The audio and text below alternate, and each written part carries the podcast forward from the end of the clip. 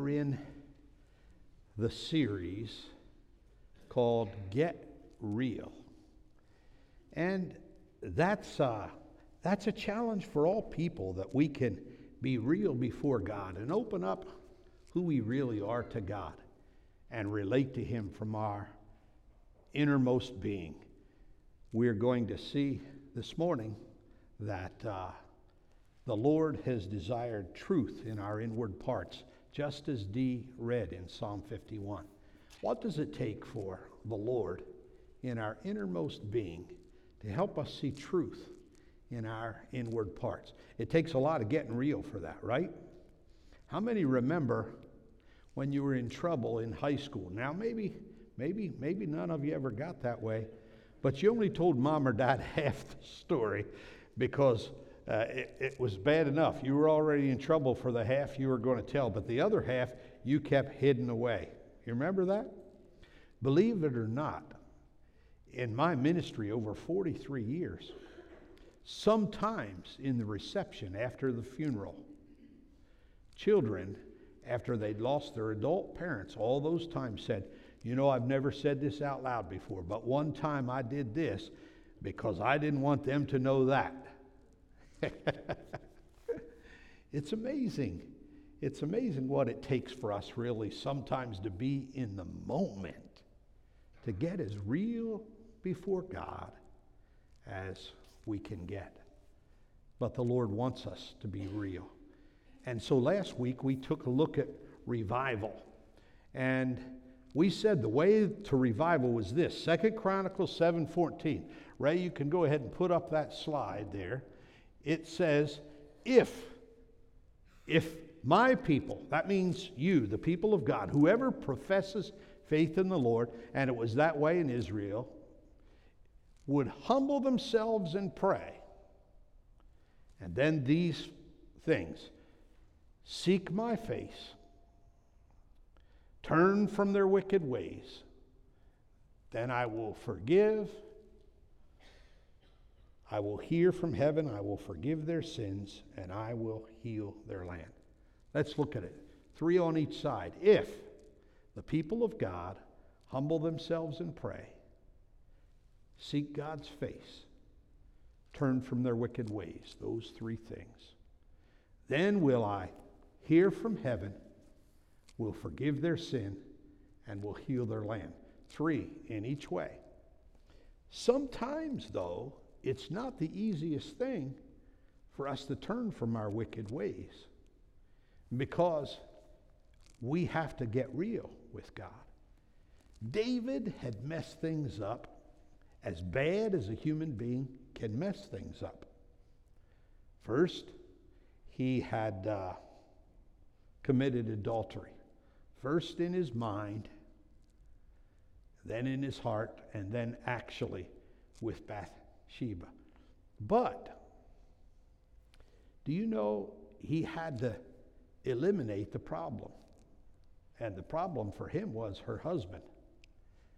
So he went from adultery, and because he was the king and could do this, he deployed Uriah to a field of battle. Oh, frontline battle. Oh, the kind of frontline battle where you rarely return and he was eliminated. And that disgraced the whole kingdom. Isn't it interesting this morning that our sins that we're culpable for can disgrace the whole kingdom? Dennis and I were talking because he arrives early. Matter of fact, he arrives next to first. As soon as the door is open, Dennis is here and he sits. He's already mad at me for calling his name in the service this morning, you know. But I love you, Dennis, and uh, peace be with you. And, and uh, forgive me for just saying that. But we, we talk a little bit. And the thing that hit my heart today about Psalm 51 is the amazing reality that the whole kingdom got disgraced because of David. And the thing that hits my heart about Second Chronicles 7:14 is because of individual sin, the whole land needed healed.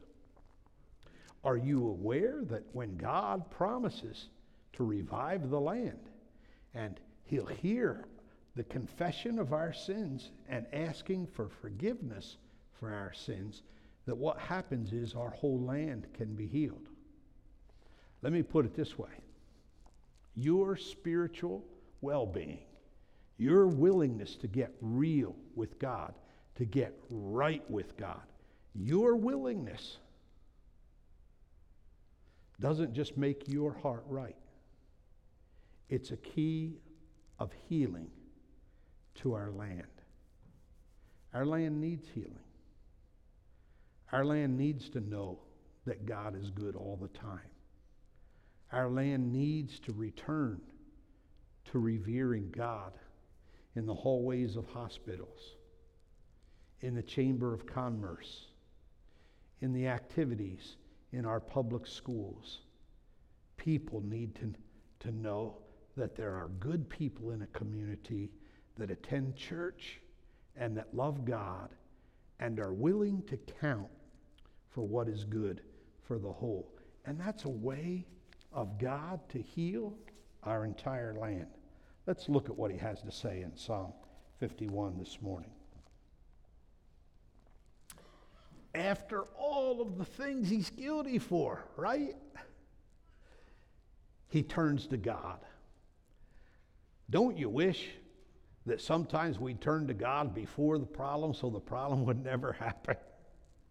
I was even talking to my dad who's been in the hospital the last couple weeks. He fell and broke his ankle, but he knew he shouldn't have got up. Mom was gone, and he uh, he has a chair that he sits in, and his walker was removed, and he thought I'll just do it, and he wound up on the floor, and then wound up in the hospital. And uh, I, I I leaned in next to him. I said, "Hey, Dad, you remember all the times you told me, son?" If you would just think a little bit, it would save you a lot of trouble. Guess what your son is here to tell you today? Dad, if you just think about that, think of all the, the things just by, by making the mistake. And, and no matter how much you don't want to hear it, that's the price for safety. Well, don't you think that I know after 43 years into the ministry that you're never a popular you're never a popular preacher when you talk to people about facing their sins. That's about as fun as accidentally dropping a sledgehammer on your foot. But I don't I don't do it because I I choose to point at other people. I do it because I choose to be the kind of man that looks in God's word and believes that he still has something to say about our lives. And if we, as the people of God, would take that something serious, such a blessing is involved in us. Wouldn't you love to see renewal in your life at Trinity Church? Wouldn't you love to see a church being renewed? Wouldn't you love to see a church renewing the community?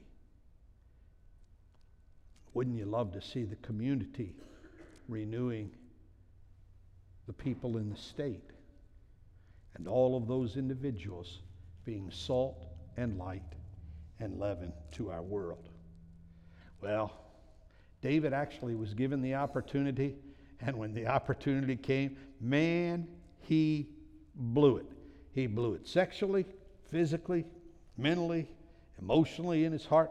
He just blew it. He went from adultery to murder to disgracing the whole kingdom. Where do you go after all of that? And you know what David decided? I better go to God. I think I've got a God sized problem in my life. Have you ever had a God sized problem in your life? Do you have any situations in your lives this morning that only the good Lord can take? But God needed David to acknowledge some things before God could help. Sometimes before God's going to change things, He's waiting for us as the people of God to acknowledge in our lives that we know and we repent and we believe. So, David, wanting God to know that David knew his need, prayed this prayer Create in me a clean heart, O God. Renew a right spirit within me. Don't cast me away from your presence. And do not take your Holy Spirit from me. Restore to me the joy of your salvation. Let's look at those three things together. Create in me a clean heart. Do you know I believe there's a difference between asking God to forgive you and asking God for a clean heart? One just asks if you can kind of be removed from the consequences like judgment.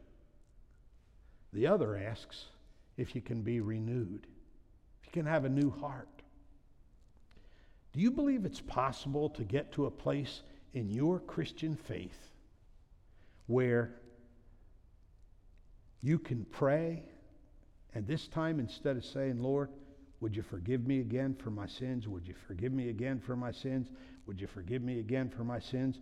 Would you forgive me again for my sins? That it's possible to say, Lord, would you give me a new heart? Would you create in me a clean heart? It's a good thing to pray for forgiveness, but it's a better thing to pray for cleansing, to be clean, to have the pollution of sin dealt with by God, and it's helpful to our hearts. Well, Methodists used to talk a lot about what I'm talking about. They called it sanctifying grace. The grace that makes us pure, the grace that makes us clean, the grace that makes our hearts new before God so we're willing to try again. My daughter Katie had the worst time in the world trying to ride a bicycle. Man, for other kids around the block, they hopped on that thing. They might have knocked it around sometime, but I mean, for Katie, it was a torture chamber. She'd get on the bike, she'd skin her knee. She'd get on the bike, she'd run into a tree and smash her knuckles. She, she was an unmitigated disaster on two wheels. We didn't need training wheels, we need healing wheels for her. And finally, she just gave up, not going to do it. And you know something? For a while, she didn't. But one day, I don't know what caused it, she just got a new outlook on life. She said, Dad, I'm going to go do it. Everybody else is riding, and uh, evidently they've uh, learned something I haven't learned, but I'm going to get on the bike. I'm going to stay on it till I learn it. You know what was amazing? That very day, she rode her bike. And when she did, the 75 year old neighbors we had that used to watch her out the window got so excited they, they came out of the house with candy and they ran up to her and hugged her and said, Katie, you've done so good. We've been watching you all these past weeks, and, but now you're doing so good. And they, they gave her gifts. And I think that looks like the Lord. After we banged ourselves up so bad, we need the kind of outlook where we can turn to God and say, Lord, make me clean. There was a blind man by the name of Ken Medema, and he'd written quite a few songs in the contemporary Christian movement, but he wrote a chorus, and at Ichthus, that, uh, that place where they'd have this open air kind of Christian rock music festival, and they'd have 10 to 15,000 kids out in a field, he, he taught us to sing a chorus, and the chorus went like this Lord, make me clean like the new fallen snow. Lord, make me clean like the mountain streams that flow. Lord, make me clean like the springtime green. Lord, please make me clean. Have you prayed for a clean heart? It's a key to God renewing your faith. Number two, he prayed that the Lord would renew a steadfast spirit within him. Renew him. You know, I've been following the news, and, and I was following the news about the uh, young boy. You know, I think he was in uh, late elementary school, headed towards middle school, and they called it Jersey Day, Team Day, and everybody was supposed to wear a team jersey. And this little boy was on the spectrum. He was, he was a bit autistic, and he, uh, he made a jersey and he pinned it on. He liked the University of Tennessee. He pinned this jersey on, and uh, yeah, it, it wasn't quite the one that was going to be like the mainstream of everyone else. It was just his homemade jersey. And he went to school and he got bullied mercilessly for him making a homemade jersey, and it was in Florida, and his jersey was about the University of Tennessee. I want you to watch with me this, uh, this video about this.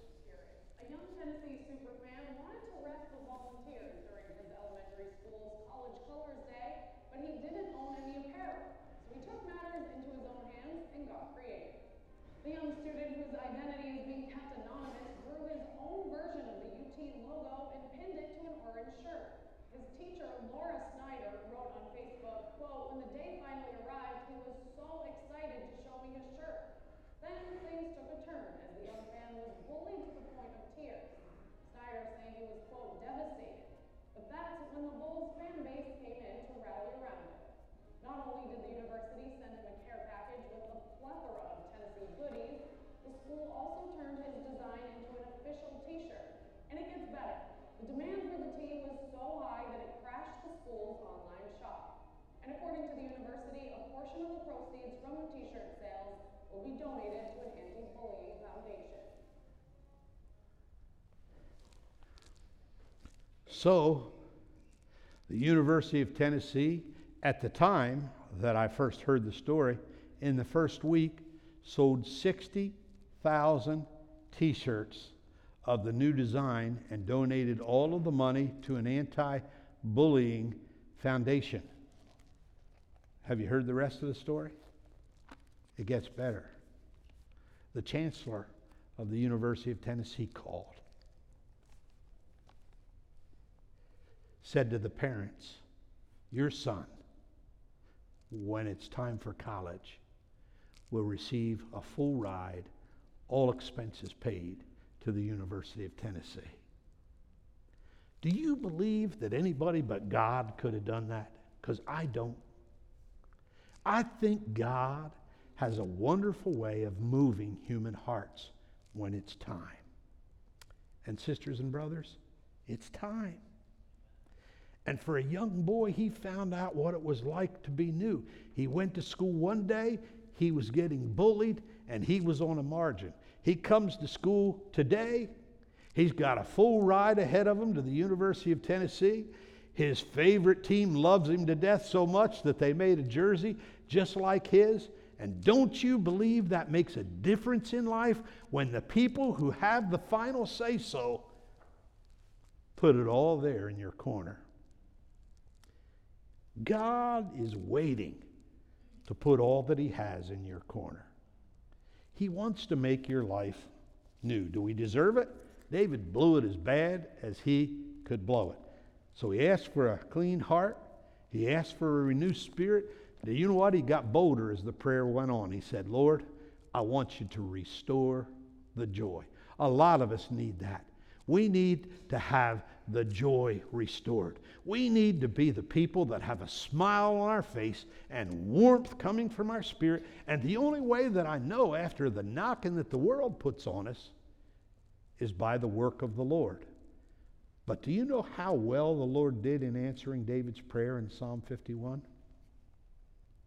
He changed David's heart so much that by the time David died, God gave Israel their longest period of peace. He allowed David to lay the foundation just the plans, so that Solomon could build the permanent temple of God that Christ would come to. And finally, he said in Scripture, David had a perfect heart before God. Today, you can be renewed. You can get, get, you can get a new heart by grace through faith. God will do it. And instead of turning you away because of your sins, if you'll humble yourself and acknowledge Christ to come in and do something for you, God will do something, and it's going to go way beyond your wildest dream. Not only can He get you out of a difficult situation in school, He can get you to college with all expenses paid. But for us, the people of God, not only can He forgive our sin, He can cleanse our heart, He can make our church new, and through people like you, and thank God, people like me too. God can get us beyond the place where our eyes are on each other to the kingdom of God and to the work of the Lord, and He can let the joy abound once again. Get real. And when we get real with God, guess what? We'll get new again. In the name of the Father, and of the Son, and of the Holy Spirit. Amen. Let's stand, and I want to sing a chorus together called I Cast All My Cares on You. And if you'd like to come and pray, the altar would be open for you to do it, or if you'd like to pray in your seat. But here's what we're really after in our getting real is give it to God and let God do in your heart what only God can do. And you know what the scripture says? He'll do it exceeding abundantly beyond all we could ask or think. If you believe that, say amen this morning.